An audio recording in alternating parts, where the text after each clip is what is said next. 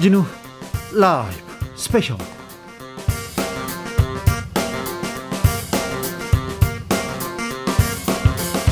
2021년 8월 7일 토요일입니다. 안녕하십니까. 주진우입니다. 토요일 이 시간은 일주일 동안 주진우 라이브에서 가장 중요하고 가장 재미있었던 부분만 모으고 모아서 다시 듣는 그런 시간입니다. 그리고 그 묻히면 안 되는 중요한 뉴스 이렇게 짚어보는 그런 시간입니다. 토요일에 기자 반짝반짝 빛이 납니다. KBS 김비치라 기자 어서 오세요. 네, 안녕하세요. 올림픽 하이라이트만큼이나 네. 주진우 라이브의 하이라이트만 쏙쏙 뽑아서 이번 주에도 왔습니다. 아, 좋네. 네, 8월 7일 벌써 입주입니다. 이제 더운 거, 어우 너무 더웠어요. 더운 것도 이제 점점 물러납니다. 이제 네. 가을을 준비해야 돼요. 아, 네, 다행이에요. 근데 저는 올림픽 기간에 생각보다 이제 집에 있는 분들도 많고 외부 활동이 좀 줄어들다 보니까 올림픽 그 취재팀에 이제 파견 가가지고 경기도 보고 하다 보니까 굉장히 많은 분들이 이런 것들을 좀 기다렸구나 하는 생각에 좀 더위를 잊을 만큼 특히 지난주엔 좀 핫 경기가 많았잖아요. 그렇습니다. 좋았어요. 네. 금메달 딴 선수들도 대단하지만 메달을 못 딴 위대한 4위들의 질주. 아, 저는 거기에서 또 감동적이더라고요. 맞아요. 그리고 우리 국민들도 많이 변한 것 같아요. 네. 이제 어느 정도 성과까지는 안 올려도, 오, 이 분야에서 이 정도 열심히 한 선수가 있었다니 하면서 모두가 네. 즐겁게 좀 즐기는 축제 같은 분위기라서 그렇죠. 참 좋은 한 주였습니다. 지금 이 방송 영상으로 만나보실 수 있습니다. 네, 유튜브에서 주진우 라이브 검색하고 들어오시면요. 영상으로도 함께 하실 수가 있습니다. 청취자분들을 위해서 김비치라 기자는 선물도 가져오는 그런 따뜻한 기자입니다. 네, 일주일 동안 동안 어떤 코너 제일 재밌으셨는지 코너 이름과 이유를 남겨주시면요. 저희가 세 분 추첨해서 당첨 메시지 받으시면 치킨, 피자, 아이스크림 중에 골라주시면 됩니다. 청취육이 어디로 보내면 돼요? 카카오톡 플러스 친구에서 주진우 라이브 검색하시고 친구 추가하신 다음에 간단하게 보내주시면 되겠습니다. 김빛이라 기자가 준비해 왔습니다. 뉴스 브리핑부터 시작해 보겠습니다. 네, 올림픽 뉴스들이 워낙 많아서 묻힐 뻔한 뉴스 하나를 꼽아 왔는데요. 요즘 뉴스 잘 안 봐요. 더, 더, 더워서 더 뉴스 안 보여요 얘기합니다. 그리고 또 뉴스 좀 보려고 하면 대선 주자들이 워낙 막 말을 함부로 해가지고 뉴스를 다 잡아먹습니다. 맞습니다. 정말 그 올림픽과 또 네. 정치권에 묻혀버리면 안 되는 뉴스가 하나가 있는데요. 네. 혹시 로톡이라고 들어보셨을까 모르겠어요. 어, 저는 뭐 잘 알지요. 저기 변호사를 구하기 전에 변호사가 필요한 사람을 연결해 주는 그런 법률 서비스 말하는 거죠? 맞습니다. 사실 예전에는 법률 상담을 하려고 하면 어디로 가야 하는지 그리고 갔을 때 혹시 비용을 얼마나 내야 되는지 몰라서 그 스트레스 많이 받으셨을 텐데요. 엄청 엄청 어려워요, 사실. 그래서 온라인 플랫폼이 하나 생겼습니다. 이앱 네. 다운 받고서 여기서 이제 각 분야별 뭐 이혼, 부동산, 성범죄 이렇게 각 분야별로 변호사들이 상담료 얼마 받는지, 수수료 얼마인지, 어떤 분야 전문인지 해서 쉽게 말하면은 이 온라인을 통해서 내가 예상된 금액만큼 원하는 변호사에게 상담을 받을 수 있도록 플랫폼이 하나 생긴 건데 그런데요. 변호사비는 정가가 없어. 누구는 얼마, 누구는 얼마. 그리고 사안에 따라서 그리고 뭐 어, 급하냐, 안 급하냐, 그리고 그렇죠. 중요하냐, 안 중요하냐, 이게 또 구속이 되냐, 안 되냐, 여러 천차만별 조건이 많기 때문에 그래서 붙이는 게 가격이거든요. 그래서 그렇죠. 견고한 네. 법조인만들의 견고한 이 벽이 이렇게 세워져 있기도 해요. 근데 맞습니다. 이 틀을 흔드는 엄청난 시스템이기도 합니다. 네, 이 시스템이 2014년에 생겼는데요. 올 봄 기준으로 4천여 명의 변호사가 가입돼 있습니다. 네. 우리나라 전체 개업 변호사 수가 2만 4천여 명이니까 굉장히 높은 비율로 이 변호사들이 이 시스템에 직접 가입을 해서 플랫폼을 변호사들도 이용을 하고 있는 건데 네. 그런데 대한 변호사 협회 이제 변협이라고 부르겠습니다. 이 변협이 지난 5일에 이 로톡에 가입한 변호사들 조사해서 징계에 착수하겠다라고 했고요. 벌써 하루 이틀 사이에 2천여 명의 변호사가 징계 대상으로 올라가는 유례 없는 사태가 발생했습니다. 갑자기 왜 징계하겠다고 나선 거죠? 이 변협이 지난 5월에요. 변호사와 관련된 광고 규정을 바꿨습니다. 내용을 들어보시면 변호사가 법률 상담을 소개 알선하는 업체에 광고하는 행위를 금지했는데 지금 로톡은 포털 사이트처럼 각 분야의 변호사들 검색을 하면 기본 화면에 광고비를 낸 변호사들을 상단에 보여주는 그런 시스템으로 돈을 벌고 있는데 사실상 변협이 이 광고 규정을 만들면서 변호사들이 로톡을 가입하지 못하도록 금지 규정을 만든 거죠. 예. 그리고 3개월간의 계도 기간을 두고 그게 끝나는 정확히 끝나는 5일 지난 5일에 0시부터 바로 조사에 들어가서 지금 2천여 명의 변호사 가 징계 회부 요청이 접수가 됐다는 소식입니다. 아무래도 이 로톡을 막겠다는 건데 이 그동안의 그 법조 시스템을 흔들지 않겠다는 생각이 좀 보이는 것 같습니다. 네, 아, 좀 떠오르는 사건이 있어요. 네, 이제 타다 사태 기억하시죠? 예. 그러니까 기존에 견고했던 어떤 시장이 있는데 거기에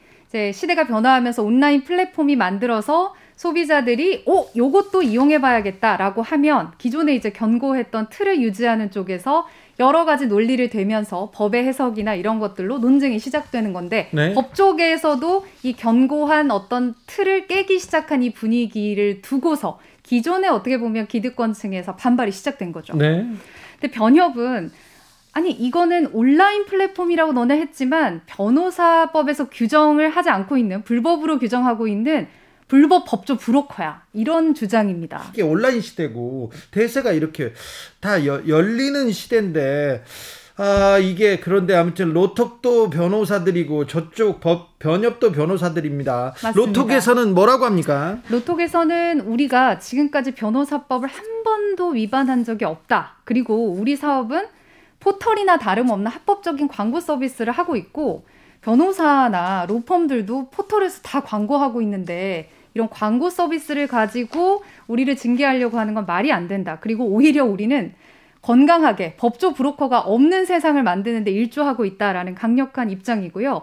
실제 이 로톡에 가입돼 있는 변호사들 자체가 이 변협의 광고 규정 개정이 들어가고 나서 지난 6월에 헌법재판소에 가처분 신청도 해놨고 공정위에 신고도 해놓은 상태에서 이런 징계 시도가 들어온 겁니다. 그래서 이제 변협이 징계위 회부를 해서 변협 자체에서 징계가 결정돼도 사실은 지금 법무부 차원의 징계위가 다시 열릴 가능성이 있기 때문에 네 법적으로 또 위반했다고 보기는 어렵지 않습니까? 변협에서 징계를 한다고 해도 또 법적으로 위반됐는지 이건 또 다른 사안이에요. 그래서 법무부가 사실상 어떻게 빨리 중재를 잘 하느냐가 이 대규모 징계 사태를 막을 수 있느냐 없느냐의 기로인데 법무부 입장은 어때요? 박범계 장관은요. 지금 수차례 얘기를 했습니다. 이 플랫폼에는 적지 않은 변호사가 가입이 돼 있고 긍정적인 성과도 올리고 있다는 보고도 있는데 이렇게 일방적으로 가면 안 된다. 음. 변화하는 시대 역항은 공개, 공감이 어렵다. 이렇게 해서 이런 역행에 반대하는 태도로 변협의 지금 행동을 규정을 하고 있긴 한데 네. 징계에 대한 의견은 또 다르기 때문에 아마 물밑 작업들 여러 가지 조율이 이루어지고 있을 것 같습니다. 만약에 여기서 법무부도 해결하지 못하면 변호사들과 변호사들 간에 엄청난 대규모 소송전으로 번질 가능성이 있고요. 일단 소송은 그 따놓은 당상 같아요. 근데 만약에 여기서 로톡이 시장 진입이 정말 제한된다면 온라인으로 소비자들이 이용할 수 있는 어떤 민간 시장의 문이 닫혀지는 거고 예. 만약에 지위를 반대로 인정을 받는다면 수많은 서비스들끼리 경쟁을 펼치는 시장이 될 수 있어서 법조계에서는 굉장히 거대한 분수령이 될 것으로 좀 지켜봐야 될 것 같습니다. 시대의 흐름인데 이 시대의 흐름인데 시대의 흐름을 변협의 논리가 막을 수 있을까요? 소비자들은 어떻게 반응할까요? 눈여겨봐야 될 사실이 있는데요. 로또 가입을 금지한 변협이 최근에 자체 TF를 꾸려서 변호사 정보 제공 서비스를 출시하려고 준비를 하고 있대요. 아, 이건 또 말이 안 되잖아요. 그래서 로톡 측은 아니 법률 플랫폼 자체 이용은 금지하면서 변협이 만든 플랫폼은 무엇이냐라는 네. 입장으로 지금 계속해서 맞서고 있는 상황이고 변협 측에서는 우리는 변호사 정보 제공을 하는 플랫폼을 만들 것이지 너네처럼 광고 수익을 내지 않을 것이다. 다른 것이다 라고 하면서 일단 플랫폼은 추진을 하고 있다. 올해 네. 안에 출시하겠다라는 또 다른 상황이 펼쳐지고 있습니다. 제가 기자보다는 법조인으로 살아오고 있거든요, 사실은. 그래서 하도 재판을 많이 받고 하도 검찰에 오래 끌려 다니다가 책도 썼어요. 이 사법 시스템에 대해서. 특별히 변호사들을 어떻게 할 건지, 변호사를 어떻게 써서 재판을 그리고 수사를 어떻게 받느냐에 따라서 결과가 천차만별이에요. 그럼요. 그래서 이런 얘기를 조금 도와줄 수 있을까 해서 책을 썼는데 저한테 책 보고 음. 변호사 소개해 달라는 사람들 그리고 법률 서비스 물어보는 사람들이 너무 많아요. 그래서 온라인이나 앞으로 조금 더 이런 법률 시장이 오픈됐으면 좋겠다는 바람이 있었습니다. 네. 그래서 네. 굉장히 있어서 저는 기자를 그만두면 음. 이런 쪽에서 조금 뭐 활동을 뭐, 예, 활동을 해야 되나 이런 고민도 할 정도로 굉장히 중요한 중요한 부분입니다. 네. 아픈 사람 병원 가잖아요. 그런데 법, 법적으로 문제가 생긴 사람들은 뭘 할지 몰라서 발을 돌, 동동 구르고 있으면 그때 이제 그때 일부 나쁜 변호사들이 하이에나처럼 와가지고 그 고통과 그 위기를 이 부가가치로 바꾸는 이런 굉장한 능력을 발휘하세요. 그쵸. 그때마다 굉장히 제가 분통을 터뜨리고 했는데 조금 소비자 관점에서 국민 관점에서 법률 서비스가 바뀌어야 된다고 생각합니다. 이게 굉장히 건전한 논쟁이 되기를 좀 빕니다. 국민을 좀 그 중심에 두고 생각하는 그런 그 해결책이 나왔으면 네. 합니다. 그러니까 이번에 변협에서 플랫폼을 만든다고 하는 것 자체도 로톡을 굳이 금지할 게 아니라 변협 자체에서도 공공 플랫폼 만들어서 변호사 경쟁하죠. 정보나 아니면 상담 정보 제공을 한다면 소비자에게는 결과적으로 윈윈이 되는 그런 결과가 나타났으면 좋겠는데 로톡은 금지하고 변협만 만들게 될 경우에는 또 계속해서 문제가 될 수가 있거든요. 네, 이거와 더불어 변호사법 위반이라는 그 조항이 있는데요. 변호사가 아니면 뭘 해도 걸리는 거예요. 뭘 해도 걸려. 그래서 아, 이 사람들은 진짜 자기네들이 법이, 법이 밥이구나, 밥그릇 지키구나, 그런 생각을 조금 많이 했었는데, 아무튼 이 부분에 대한 논의도 조금 계속됐으면 합니다. 네. 로톡에 대한 분쟁 얘기로 첫 뉴스를 시작했습니다. 다음 뉴스로 가볼까요? 네, 훈훈한 소식도 하나 가져왔죠. 아, 역시 훈훈한 김비치라 기자입니다. 아니, 저 며칠 전에 정말 오랜만에 아, 보고서 사진 한 장에 울컥했던 경험이 있어요. 보셨겠죠? 코로나 방호복 입고 할머니와 화투 치는 간호사 사진. 정말 아, 이 시대의 천사구나. 정말 저분들은 그 소명의식. 아, 진짜 그전 국민을 울렸어요. 아, 아니 그 방호복을 입고 사실 무언가를 하기도 힘든데 할머니와 앉아서 화투까지 치는 그 네. 와, 마음이 어땠을까 굉장히 궁금했는데 인터넷을 통해서 이제 간호사님의 네. 인터뷰도 나오면서 더 감동적인 사연이었는데 이렇게 코로나 시대 뒤에서 고생하고 계신 간호사들의 소식이 알려져서 되게 좋기도 하고 음. 훈훈한 소식을 늘 찾고 있는 저로서는 네. 좋았습니다. 저 그 간호사님들 코로나 시대 고생하시는 간호사님들 감사합니다 영웅이다고 이렇게 찬사에 박수만 보내지 말고 저는 또좀 돈벼락도 좀 맞게 했으면 좋겠어요. 맞습니다. 너무 고생하지 않습니까? 진짜 좋아져야 돼. 네. 저 처우 처우 그리고 좀 아, 보너스 이런 거 좀 줘야 돼요. 다른 사람이 아니라 이런 분들 도와야 된다고 생각합니다. 맞습니다. 또 다른 간호사, 예비 간호사의 소식을 하나 가져왔는데요. 예비 간호사요? 네, 경기 군포의 한 편의점에서 50대 여성 고객이 갑자기 계산대 근처에서 쓰러졌습니다. 네. 근데 마침 이 매장에서 아르바이트를 하던 직원이 아주 침착하게 119에 신고하고 심폐소생술을 해서 어, 119 구조대원이 오기 전에 이제 기본적인 기초 대응을 아주 잘했는데 알고 보니 이 직원이 신성대학교 간호학과에 다니고 있던 예비 간호사였습니다. 아, 원래 이렇게 심장 그리고 뇌 혈관 질환 이런 거는 골든타임이라고 하죠. 몇 분 안에. 몇 분 안에 그 응급처치가 없으면 사람이 목숨을 잃거나 아니면 그 장기가 손상될 수 있거든요. 그래서 빠른 대처가 필요한데 응급조치를 잘했네요. KBS 홈페이지 들어가시면은 정말로 좁은 그 편의점 앞 계산대 앞에 바닥에서 아주 침착하게 심폐소생술 하는 장면을 보실 수가 있는데요. 아유, 잘 배웠네. 지난 14일에 인천에서도요. 길거리 한복판에서 갑자기 한 여성이 쓰러지자 길 가던 두 명의 여성이 아주 침착하게 심폐소생술을 교대로 하면서 구급대원을 기다리는 영상이 올라왔습니다. 이분도 간호사였습니까? 이분은요. 줄넘기 학원의 강사신데요. 네. 매년 매년 한 차례씩 심폐소생술 교육을 받아왔기 때문에 이걸 실전에 활용할 수 있었다. 이렇게 인터뷰를 하셨습니다. 아, 이분들도 훌륭하십니다. 참 줄넘기 학원 강사님들인데 이분들 교육 잘 받아 가지고 생명을 살리셨어요. 이 진짜 심폐소생술이 조금만 늦어도 아 목숨을 잃을 수 있거든요. 골든 타임이 진짜 중요합니다. 골든 타임이 이 심정지 환자에게는 딱 4분이래요. 4분이요. 그러니까 심장마비가 발생하고 1분 이내에 하면 생존 확률이 97%. 네. 근데 4분이 지나버리면 생존율이 절반으로 크게 떨어지고요. 이후 예. 1분마다 생존율이 10%씩 떨어진대요. 그러니까 계산해봐도 아무리 119 구조대에 전화를 빨리 한다고 해도 한 30분 걸리잖아요. 그렇죠. 올 수 있는 위치나 또 심정지 환자를 발견한 시간에 따라서 1, 2분이 생사를 가를 수 있거든요. 얼마나 중요하냐면 서울시에서만 한 해 매년 4천 명 정도 심정지 환자가 발생하는데 400명 정도가 이 응급 처치를 받고 회복을 했다고 합니다. 아, 그래요? 그렇기 때문에 사실은 길거리에서 발견하고 119 신고 당연히 해야겠지만 그 사이에 심폐소생술을 내가 배워서 그걸 할 수만 있다면 서로의 생명을 살릴 수 있기 때문에 어, 저 이거. 같은 경우는 이제 취재를 심폐소생술 취재를 갔다가 네. 소방 대원들이 초등학생을 가르치는 모습을 보고 저도 옆에서 좀 배웠는데 요즘에 그 유튜브, 네. 너튜브 네. 들어가시면 소방관이나 전문가들이 친절하게 인형을 가지고 연습하실 수 있는 방법을 아주 여러 개 올려놨거든요. 아 이거 배워야 되겠어요. 그리고 그 학교에서도 가르쳐야 되겠어요. 꼼꼼하게 직장에서도 배워야 되겠습니다. 이거. 그러니까 잘 훈련받지 않는 사람이라고 할지라도요. 그 119 구급대원이 도착할 때까지 가슴 압박만 정확하게 하는 방법을 알 수 있어도 안 하는 것보다 훨씬 더 생존율이 올라간다고 하니까 가슴 압박을 먼저 합니까?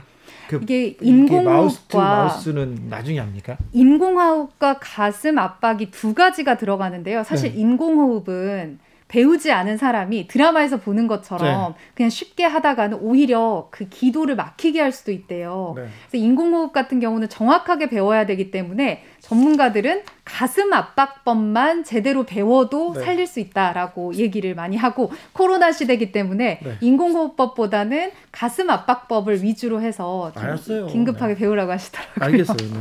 가슴 압박이 또 좀 중요하다고 네, 합니다. 네, 훨씬 도움이 된다고 합니다. 이, 그, 네, 알겠습니다. 가슴 압박법을 먼저 배워야 되겠습니다. 여러분께서는 지금 주진우 라이브 스페셜을 듣고 계십니다. 주진우 라이브 스페셜 주진우 라이브 스페셜 토요일의 기자 김빛이라 기자와 함께하고 있습니다. 본격적으로 주진우 라이브 스페셜 하이라이트 장면 다시 듣기 시작해 보겠습니다. 어떤 장면으로 갈까요? 네, 아, 이 코너 좋더라고요. 전직 청와대 정무수석들이 뭉친 수요일 코너입니다. 네. 정치 원기 옥에서 골라와 봤는데요. 네. 지난주에는 이제 윤석열 후보의 발언들에 대한 논란 그리고 최재형 전 감사원장의 이제 대선 출마 선언 때의 발언들을 가지고 또 논란이 있었는데요. 네. 이 부분에 대해서 아주 치열하게 얘기를 나눠봤죠. 청와대 청와대 정무수석이란 자리가 그 정치권과 청와대 가교가 되면서 여러 얘기를 여러 정책을 또 정치적으로 풀어내기도 하고 또 꼬인 게 있으면 풀기도 하는 그런 자리여서 두분 어, 박근혜 정부의 정무수석 그리고 문재인 정부의 정무수석 두 분 모이는데 내공이 상당합니다. 아, 그렇습니다. 내공이 아니, 저는 상당해. 그 김재원 최고위원이 요즘에 굉장히 다양한 활동을 하시면서 핫합니다. 강한 얘기들도 재미있는 얘기들도 많이 하시잖아요. 네? 윤석열 전 총장의 발언에 대해서 고식 공부 오래 하면 들은 풍월이 많아지는데 그러다 보니까 그때 들은 얘기를 한 거다라고 얘기를 하시는 네. 게 잊을 수가 없었습니다. 네, 웃겼어요. 어, 그리고 어, 윤전 총장께서 지금 여러 그 설화 그리고 쩍볼 논란 음, 매일매일 논란을 하나가 아니라 두 개씩만 만들고 그렇잖아요. 그 논란도 별로 걱정하지 않더라고요. 오히려 음, 친근감을 주는 효과가 있다. 네. 원래 막 저 사람 무서운 사람이었는데 보니까 어우 이웃집 아저씨 같네, 복덕밥 아저씨 같네.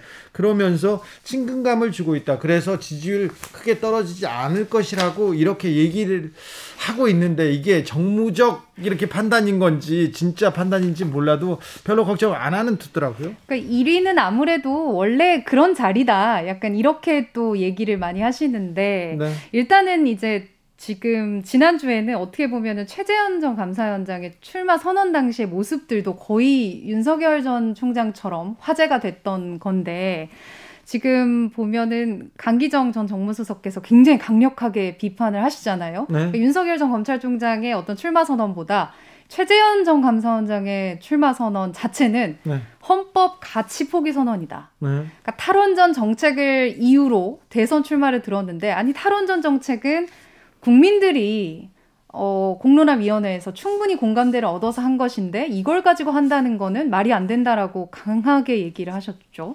어, 윤석열 전 총장과 최재형 전 감사원장이 원전 정책을 굉장히 굉장히 지금 계속 뭐 신주단지 모시듯이 계속 주장하고 있는데 특정 신문을 너무 오래 본 거 아닌가 이런 걱정하는 국민들도 있습니다. 아무튼 어, 대선판이 벌어졌는데 홍준표 어, 후보는 뭐 하고 있냐 얘기했더니 김재원 정무수석이 가시는 길에 지금 어, 이빨을 줄로 네. 갈고 있대요. 아. 날카롭게. 그래가지고 물어 뜯으려고 하는데 본격적인 본격적인 경쟁은 이번 주부터 시작된다고 하니까 아 이제 8월 중순 되고 9월 다가오면 홍준표의 이빨을 기대해 달라고 하면서 이게 살짝 오프 더 레코드로 얘기하고 가시더라고요. 이번 한두 주는 봐주는 주다 이렇게 네. 얘기하시더라고요. 네. 지금 민주당에서도 그렇고 국민의힘에서도 이제 당 안에서의 어떤 경쟁들이 본격화되는 모습이다 보니까 일단은 경선을 통과하기 위해서 아마도 민주당도 국민의힘도 한동안은 당 내에서의 어떤 경쟁, 네. 서로 간의 검증 과정들이 네거티브. 또, 네 한동안은 시작이 될 것으로 보입니다. 아저 쟤네들은 뭐 하고 있니? 희망을 보여줘야지, 비전을 보여줘야지, 정책을 보여줘야지, 뭐 하고 있니? 정치인들 이렇게 생각하시는데 원래 이때 다 그렇게 싸웠어요. 그래서 네거티브 역대 세 역 역대 역사상 뭐 최악이다, 나쁘다, 막 언론에서 그렇게 쓰는데요. 사실 지난 대선, 그 지난 대선에 비하면 아주 차분한 상태입니다. 차분한 상태니까 지금 일단 관망하시고 본격적인 대선 경쟁 지켜보시죠. 그러니까 경선이 참 가장 혹독하고 무서운 과정이라고 하죠. 상처 많이 받아요. 네. 상처 많이 받습니다. 그 저기 이명박 전 대통령도 그렇고요. 박근혜 전 대통령도 그 경선 때 두 경선 때 붙었던 2007년 때 그 경선 때 그 그랬죠. 앙금이 나중까지 사라지지 않았어요. 정치란 참 네. 어렵습니다. 더 자세한 이야기가 궁금한 분들을 위해서요. 수요일에 방송된 정치 원기옥 하이라이트를 이어서 보겠습니다. 큐. 국민의힘의 또 다른 유력 대선 주자입니다. 최재형 전 감사원장이 대선 출마를 선언했습니다. 상당히 좀 중도층에 어필하는 듯한 그리고 굉장히 몸을 낮추고 저는 잘 몰라요 몰라요 얘기를 하던데 어떻게 보셨습니까 김재원 최고위원? 어 사실은 이제 보통 감사원장까지 지내고 네. 또 과거에 뭐 법관으로서 생활하고 이러면 좀 고압적으로 보일 수 있거든요. 그렇죠. 그런 점에서 특별히 더 신경을 좀 쓰는 듯했고 또 윤석열 총장이 사실 자신의 전문 분야가 아닌데도 뭐 경제 분야를 괜히 거론하면서 밀턴 프리드먼 끌고 와서 이야기하다가 뭐 불량식품 논쟁이 벌어지기도 하고 어 노동 정책에 대해서 뭐 크게 많이 그 어, 전문가적 시견이 그렇죠. 있는 것도 아닌 것 같은데 이야기하면서 이제 어 52시간을 뭐 120시간 이야기하고 이래서 논란이 되는 걸 보니까 네. 조금의 그런 논란도 만들지 않겠다는 생각으로 어, 뭐 어지간하면 이야기를 좀 자제한 네. 것으로 네. 보이고요. 사실 이제 법조인들이 좀 그런 게 있어요. 그냥 들은 풍월로 어, 자기가 그렇죠. 쭉 이야기하면 또 상대방이 뭐 별로 거기에 이의 제기를 안 하니 그게 맞는 줄 알고 윤석열 총장은 다 모든 걸 또 너무 많이 잘한다는 식으로 좀 했죠. 이게 고시 공부를 한 10년 했잖아요. 네. 고시 공부 10년 하면 들은 풍월이 많아요. 네. 1년에 시험 한 번 치고 떨어지고 나면 또 1년 동안 공부하면서 이리저리 사람들하고 온갖 그 이야기를 하다가 보면 네. 많이 아는 듯이 되는데 사실 그런 이야기를 이제 대선 국면에서 하면 어, 호시탐탐 노리고 네. 이제 물어뜯을 준비를 하고 있는 반대자뿐만 아니라 또 언론까지 해서 검증이란 이름으로 거꾸로 매달아 놓을 텐데 그 위험성을 잘 모르고 이야기하다가 이제 조금 조금 한번 겪어 보셨으니까 이제 네. 뭐또 그 화들짝 놀라서 또 준비 또 해서 나오겠죠. 뭐. 오늘 저 윤석열 후보에 이어서 최재형 감사원장이 이제 선언을 했는데 저는 서로 경쟁하듯이 저는 몰라요. 잘 몰라요 하고 말 실수하고 어떤 그런 경쟁하듯이 하는 것 같아요. 그래서 어떤 분은 오늘 최재형 원장의 그 출마 선언이 그 대국민 출마 선언이 아니라 대국민 공부 선언이다 이렇게까지 이야기하더라고요. 근데 저는 더 다르게 생각해 봤어요. 헌법 같이 포기 선언이다 이렇게 저는 생각을 해봤고 우리 저 최재형 원장이 출마하면서 또 오늘도 그런 이야기를 했던데 유일한 이유를 탈원전 정책에서 찾았어요. 네. 근데 이 탈원전 정책은 우리 문재인 대통령, 우리 정부 들어와서 공론화위원회를 만들어서 진짜 국민들의 의견 수렴 과정에서 했단 말입니다. 여기에서 헌법까지를 헌법적 가치까지를 포기하면서 이 탈원전 정책을 반대해서 내가 출마하겠다. 이건 정말 궁색하고 정말 공부 선언이 됐든 헌법적 가치 포기 선언이 됐든 참으로 문제가 많은 것 같아요. 아니 뭐 좀 공격을 하시려면 좀 제대로 좀 확실하게 공격을 하셔야지. 지금 네. 뭐 헌법 가치 뭐 잘못됐다는 겁니까? 헌법상의 그어 대통령 직속 기관이면서도 헌법상 중립 기관 그게 바로 감사원인데요. 이 감사원장으로서 국회에서 요구한 그 감사를 적절하고 합리적으로 제대로 수행하고 있는데 이 헌법상 중립적인 기관의 장을 압박을 하고 목을 조르고 그, 그 뭐야 그 감사 결과를 뒤집으려고 온갖 방해 공작을 하니까 아 이렇게 있으면 어? 헌법 가치가 허물어지겠다. 그래서 나라가 무너지는 것을 바로잡으려고 출마했다는데 그리고 나라. 이분에 대해서 감사원장 아니야. 저 임명할 때 미담 제족이라고 민주당에서 얼마나 저 격찬을 하셨습니까? 제가 그랬죠. 보니까 그래서 미담 제조기가 마지막 미담이 내가 나라를 무너져가는 나라를 바로잡겠다고 이렇게 나온 이것이 최고의 미담인 것 같아요. 아니 출마한 것이 최고의 미담이에요. 잠깐만요. 대통령 출마한 것이 최고의 헌법적 미담. 가치에 가장 중요한 건 정치적 중립이고 그것 때문에 임기를 보장해 준 것이 가장 큰 거 아닙니까? 임기 보장. 그래서 검찰총장도 임기 보장을 했고 저 감사원장도 임기 보장이라는 걸 가장 중요한 가치를 두고 있어요. 네. 사실은 문재인 대통령이 최재형 감사원장이 됐든 윤석열 총장이 뭐 다 잘했겠습니까 임기 중에 그럼에도 불구하고 한 번도 그 난리를 그 윤석열 총장이 검찰총장이 정치에 개입해서 그 난리를 펼 때도 우리 문재인 대통령이 그만둬라 임기 그만둬라라고 말을 안 한 거예요. 이것이 문재인 대통령이 훌륭한 진짜 헌법적 가치를 지니고 있기 때문에 그렇단 거예요. 그래서 윤석열 총장이 정치 개입 한 게 뭐가 있습니까? 아니 지금 감, 임기 임기 보장 임기 중단 말 아니 임기 거예요. 중에 정치 개입하니까 그저 정치 개입하고 이랬는데도 문재인 대통령이 저 가만히 뒀다면서요. 아, 윤석열 총장이 조국 장관 임명할 때 정확히 정치 개입을 했거든요. 인사권 개입을. 이건 뭐 팩트 체크를 앞으로 할 건데 그럼에도 불구하고 대통령은 그래 총장 임기는 보장되는 것이 맞다. 이래서 윤석열 또는 최재형 두 사람의 임기를 보장한 거 이건 헌법 정신이기 때문에 근데 이걸 헌신짝처럼 버리고 나와서 겨우 대한민국이 무너진다? 뭐가 무너져요? 자기들이 헌법을 무너뜨리고 있는데. 아니 대통령이 네. 말도 안 되는 사유를 들어서 징계까지 하려고 하다가 법원에서 징계 그 처분에 대해서 가처분까지 받아줘서 징계도 못했는데 뭘, 뭘 임기를 보장하려고 해요. 법무부 장관이 법무부 이렇게 장관이 징... 추미애 장관이 한 거고요. 그것은. 아니 그저저 징계를 최종 승인한 게 대통령이잖아요. 대통령은 행정조를 이렇게 검토에 올라오면 사인을 하게 돼 있고 지나가는 저 길 가는 사람한테 다 물어보세요. 임기 보장이라는 것은 추미애 장관은 마음이 약해서 그 정도 못해요. 대통령이 시키니까. 임기 보장이라는 것은 죄가 있어도 아니 잘못이 있어도 아, 보장한 거 임기 보장은 아닌 거예요. 여기서 질문 하나 들어가겠습니다. 김재원 최고위원님. 박근혜 정부 시절에 네. 최동욱 전 검찰총장이 있었지 예, 않습니까? 예, 예.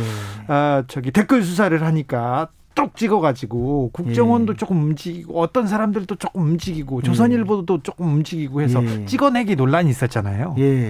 그 점은 어떻게 보세요? 근데 이제 그분은 뭐 찍혀 나간 게 아니고 네.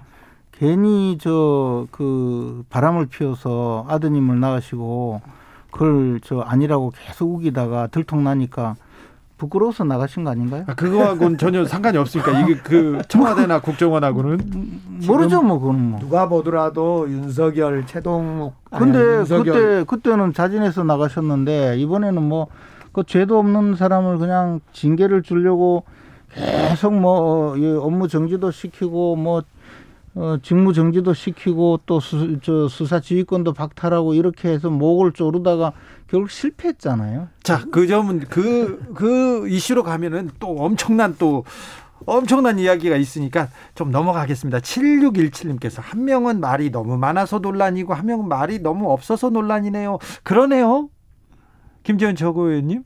말이 너무 많은 분은 이제 좀 자제하겠고 말이 없는 분은 이제 말을 좀 해야 이제 또 인지도가 올라가고 그러니까 또 최재형 전 감사원장은 인지도가 좀 문제예요. 아무래도 이게 이제 그 대중은 약간 좀 논란이 되는 이슈라도 그 이슈가 일어나야 관심을 보이거든요. 특별히 정치인은 그렇죠. 어, 그 우리가 이제 정치 선전 전략상 네. 어, 보면 옛날에 그 코끼리는 생각하지 마 이런 책에 보면 프레임 이론이 있어서 네. 상대방이 설정한 프레임에 들어가지 말라고 하거든요. 네. 그 반대로 오히려 적극적으로 내가 그 프레임을 만들어서 논란을 만들어서 이 프레임이 논란이 되면 사람들이 주목을 받고 그러면 다음 프레임을 또 만들어서 또 사람들의 주목을 받고 이렇게 끌고 가는 적극적인 프레임 전략이 또 있어요. 네. 어, 이번에 윤석열 총장의 보, 보, 어, 경우에는 좀 본인이 의도한 것 같지는 않는데 하여튼 뭐 만들었어요. 뭐 논란은 계속 납니다. 계속 계속 저, 저 연속극처럼 네. 그렇게 진행되어서 일단 시선을 고정하고 또 그 전에는 또 어떤 한 개인의 입당이 이렇게 음. 오랫동안 왜 입당 안 하느냐 언제 할 거냐 쭉 하다가 입당을 또 왜 이렇게 빈지털이식으로 갑자기 뛰어 들어왔느냐 뭐부터 네. 그러고 나니까 그 다음에 또 이준석 대표가 뭐 왜 입당을 이렇게 했느냐 입당 가지고 근 한 2주 동안 논란을 벌이고 이제 그 다음에는 뭐 다리를 뭐. 벌리고 앉았다부터 시작해서 네. 예, 쭉 했는데 어쨌든 끝은 어떻게 됐냐 하면요. 그 검사로서 평생을 살았기 때문에 굉장히 예리하고 날카롭고 어, 옆에 가지도 못할 정도로 무시무시한 사람일 거라는 일반 국민들의 생각이 있을 수 있거든요. 근데 알고 보니까 되게 허술하고 뭐 동네 저 복덕방 집 아저씨처럼 네? 음, 친근하고 좀 약간 허술한 분이구나 이래서 최소한 그런 면은 또 좋아졌어요. 주변 지금 말이 한 사람 많고 한 사람이 적다간데 말이란 것이 자기 인지도 올리기 위해서 뭐 할 수도 있고 정치인이 그러지만 윤석열이 이야기하는 윤석열 후보가 이야기하는 부정식품 발언이라든가 네. 뭐 앞에 수도 없는 건 놔두고요. 최재형 우리 후보도요. 말 안 한 게 아니라 최근에 최저임금 제도가 범죄다 이랬어요. 난 도대체 이 최재형 후보나 윤석열 후보가 이 부정식품 발언이나 최저임금이 범죄다 이런 얘기를 하는 걸 보면서 여기는 완전히 선무당이에요, 선무당. 선무당이 사람 잡는다는데 선무당이 사람을 잡는 게 아니라 국민을 잡아 나가요. 이거 지금 다 죽게 생겼어요. 이 무당 계급, 그런데 이제 무당 직업을 또 모욕한 또 지금 상황이 아니 아니 근데 이게 선무당은 명사화돼 있기 때문에 그런데요. 뭐 무당 직을 뭐 이렇게 하니 아니라 선무당은 국어 사전에 다 있습니다. 네. 꼭 윤석열 최재형 같은 분을 지칭해서 하는 건데 우리가 그 선무당 제가 이런 언제 윤석열 저 윤, 윤석열 후보가 누가 묻더만요. 그 누가 물었죠? 그 조은산 씨가 물었던가? 네. 어, 권투 선수 누구 이야기 했잖아요. 그거. 네. 그, 타이슨과 메이웨더 얘기를 어, 뭐 그 선수처럼 자기는 두들겨 맞다 나중에 KO승을 하겠다 근데 이 국민들이 보면 120시간 노동해야 되지 뭐 부정식품 먹어야지 음. 최저임금은 범죄지 때로는 여차하면 두들겨 맞기까지 해야 되지. 이거 완전히 선무당이에요, 선무당. 어떻게 보세요, 김재호 최고원님?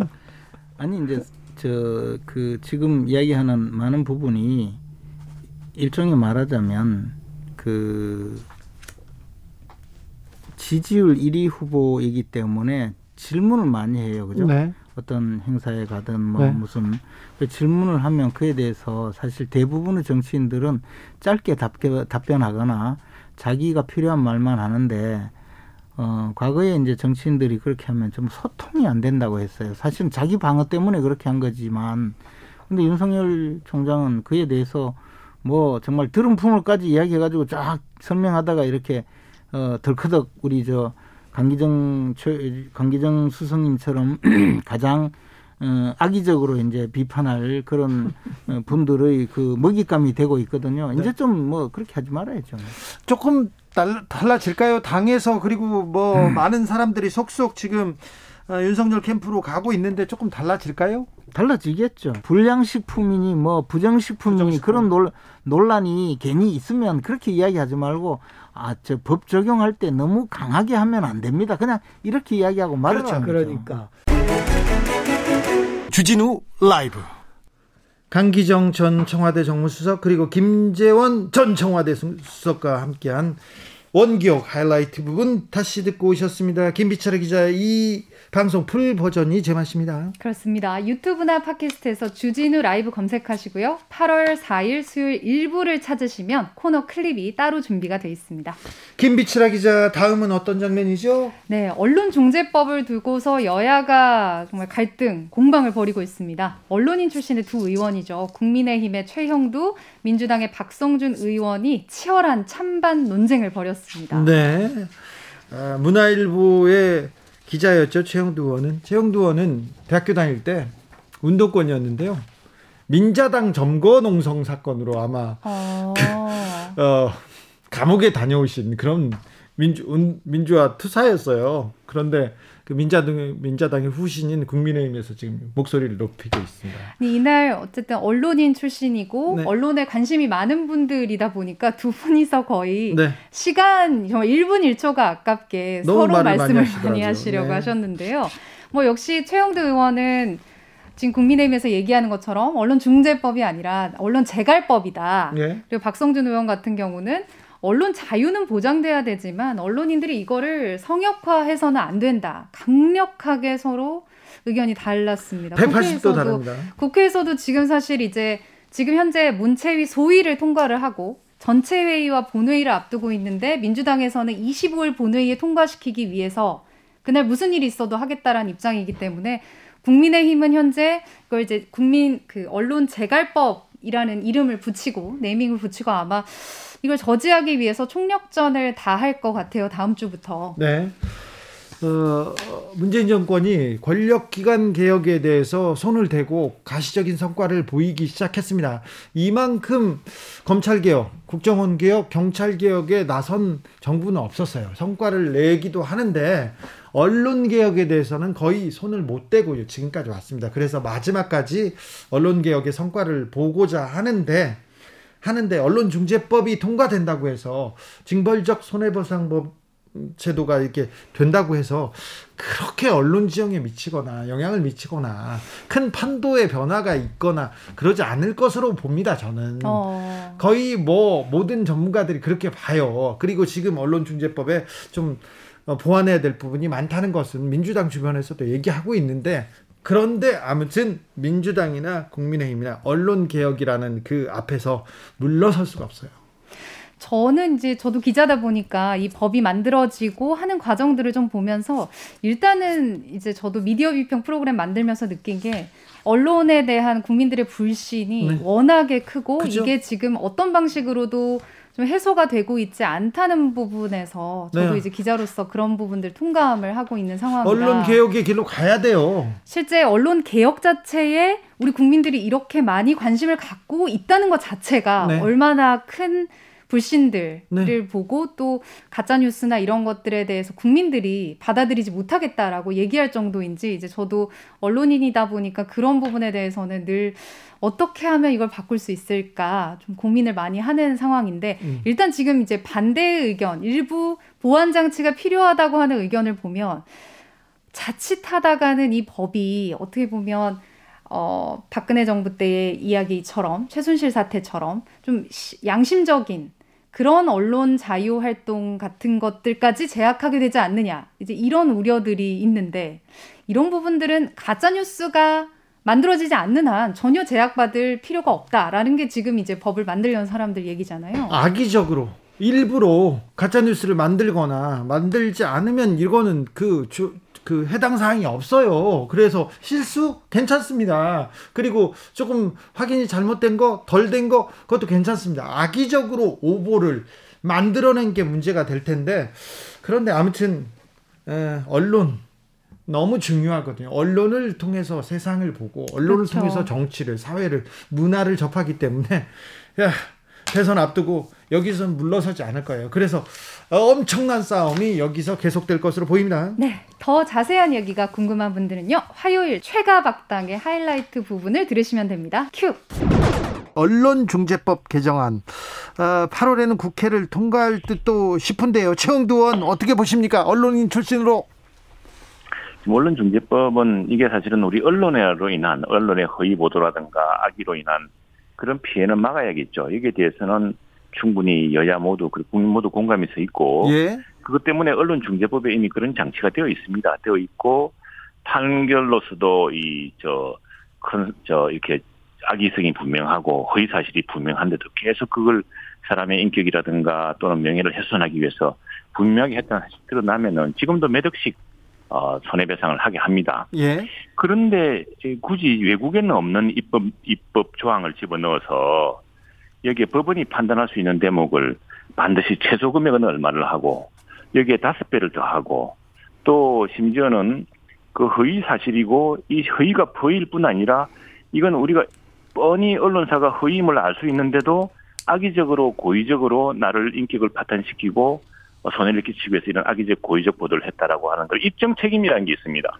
이 입증 책임도 어 입증 책임 전환이라고 이걸 언론사가 뭐뭐 뭐 이렇게 이렇게 하면 그거는 고의성, 악의성, 중과실이 있는 것으로 본다 이렇게 법을 만들어 놨습니다. 그래서 이런 부분은 우리 그것이 언론 그 피해를 통한 구제 장치를 넘어서서 이 권력자라든가 내로남불 권력자라든가 또 권력 비리나 이런 사건들을 취재하기 시작하는 언론사에 어, 입을 막기 위한 그 취재를 막기 위한 동세 수단으로서 너무 과도한 어, 외국에 없는 어, 언론 중재 법 규를 규제 장치를 도입하고 있다는 것이 우리 당 입장이고 이것은 우리 당일 뿐 아니라 지금 정의당도 그렇고요. 그다음에 언론 단체들 좌우 진보 보수를 모두 아우르는 언론 단체들이 크게 걱정하고 있습니다. 자, 박성준 의원 언론인 출신이죠. 아나운서 어, 네. 언론 국장 네, 언론 중재법이 이제 처리돼야 되는 거에 대해서는 국민 여론을 들어봐도요. 네. 아, 이것은 이 시점에서는 이제 반드시 처리돼야 된다. 그러니까 허위 조작 보도 아니겠습니까? 여기에 대해서 네. 아, 뚜렷하게 책임을 묻는다는 것이죠. 우리가 언론의 자유에 대한 부분을 누가 지금 문제 제기를 하겠습니까? 언론 출판 집회 결사의 자유 자유권적 기본권이 이렇게 이제 확보된 나라가 어디 있겠습니까? 그런 가운데 언론의 이제 자유지만 거기에 따른 책임이 분명히 있는데 허위 조작 보도의 피해에 대한 얘기는 늘 있어 왔거든요. 예. 그러면 그것을 어떻게 할 건가에 대한 방법론이 그동안에 쭉 논의되다가 결국에는 이제 의회 민주주의라고 하는 것은 이제 법을 통해서 만들어서 이것을 어 책임을 물을 수밖에 없는 건데 그러니까 언론 피해를 입은 피해자들에 대해서 구제할 수 있다라는 것이 이제 가장 큰 어, 목적이 있을 수 있을 것 같고요. 지금 이제 많은 분들 뭐 최영두 의원이 얘기하는 논거 중에 하나가 뭐냐면 어, 사전 검열과 같은 것이 있는 거 아니냐 이런 이제 얘기가 있어요. 그렇지만 실제 그렇지가 않고 허위 조작에 의해서 피해가 당한 거에 대한 부분을 목적으로 한 거기 때문에 어, 이, 이 법에 대한 어떤 취지가 분명히 있다. 그리고 우리 헌법은 언론의 자유를 보장하고 있기 때문에 지금 여기에 대한 어떤 어, 언론 중재법의 어떤 취지에 대한 근본적인 어, 문제 제기라는 것 자체가 지금 이 시점에는 그렇게 타당하지 않다라는 것을 말씀드리고 있습니다. 최영도 의원님, 네. 수정해야 합니까? 아니면 전면 폐기합니까? 지금 일부 부분에 대해서 우리 합의 본 게 있습니다. 어떤 거냐면은 언론 중재 건수가 많은데 언론 중재위원회에 위원 수를 들이자 이런 부분은 지금 합의가 됐습니다. 거의 예, 예 됐고 그다음에 여러 가지 이제 그 언론의 그 언론으로 내가 피해를 봤다는 사실을 늦게 인지할 수가 있잖아요, 그렇죠? 네네. 근데 지금은 그걸 뭐 짧게 3개월, 6개월 이렇게 돼 있습니다. 그걸 6개월 인용하자는 것도 그것도 좋다고 됐고, 근데 중요한 거는 외국에 없는 입법 내, 외국에 우리나라가 참고할 만한 선진국에 특히 언론의 자유가 보장되고 또 언론의 피해로 인해서 큰 손해배상 제도가 있는 나라들조차도 없는 법을 굳이 만들어서는 안 된다는 것이 이게 우리 걱정이고요. 근데 이런 겁니다. 우리가 국회 입법조사처에 물어봤습니다. 지금 민주당 안으로 되어 있는 이런 법안, 이런 법안이 외국에도 입법내가 있느냐라고 물어봤더니 대개 그건 외국 같은 경우는 판결로서 제도화해 온 것이지 이런 규정을 두는 나라는 없다라고 이렇게 답변을 해왔고 네. 심지어 그 토론 과정에서 문화체육부 차관도 같은 취지로 이야기했습니다. 그리고 이제 징벌적 선배 이게 왜 징벌적인 선배냐 그러면은 그 민주당 의원님이라든가 열린민주당 의원님이 토론도 과정에서 뭐라 그랬냐면은 언론이 이렇게 징벌을 줄 정도로 세게 매겨야 된다 이런 이야기인데 그게 과도하다라고 저 그 문체부 차관도 이야기를 했습니다. 뭔가 하니까 매출액의 천분의 일, 뭐 심지어 매출액의 백분의 일 논주 있었습니다. 그런데 이게 상당히 한 언론 보도를 가지고서 그렇게까지 무리하게 할 수 있느냐, 좀 과도하다라는 생각에 이 문체부에서 그렇다면은 음. 언론사의 경우에 뉴스 보던 매출, 매출액으로 이렇게 자꾸를 제한하는 것이 너무 과도한 너무 지나친 것을 방지할 수 있지 않겠냐 얘기했는데 박성준 의원님 이제 언론의 이제 고의 중과실에 의해서 특히 이제 허위 조작 보도에 대해서 이제 최대 다섯 배에 해당하는 손해배상을 청구할 수 있다라는 게 이제 핵심 쟁점이 되고 있는데요. 그동안 이제 우리나라 언론 보도에 의해서 기업이나 개인이 엄청난 피해를 받고 타격을 받았는데 실제 여기에 대해서 책임을 지는 언론사가 이렇게 없었습니다. 근데 지금 해외 사례 얘기를 하는데 미국 역시요 표현의 자유를 뛰어넘는 오보 이 조작에 대해서는 징벌적 손해배상을 지금 시행하고 있습니다. 그리고 지금 통계를 보니까요.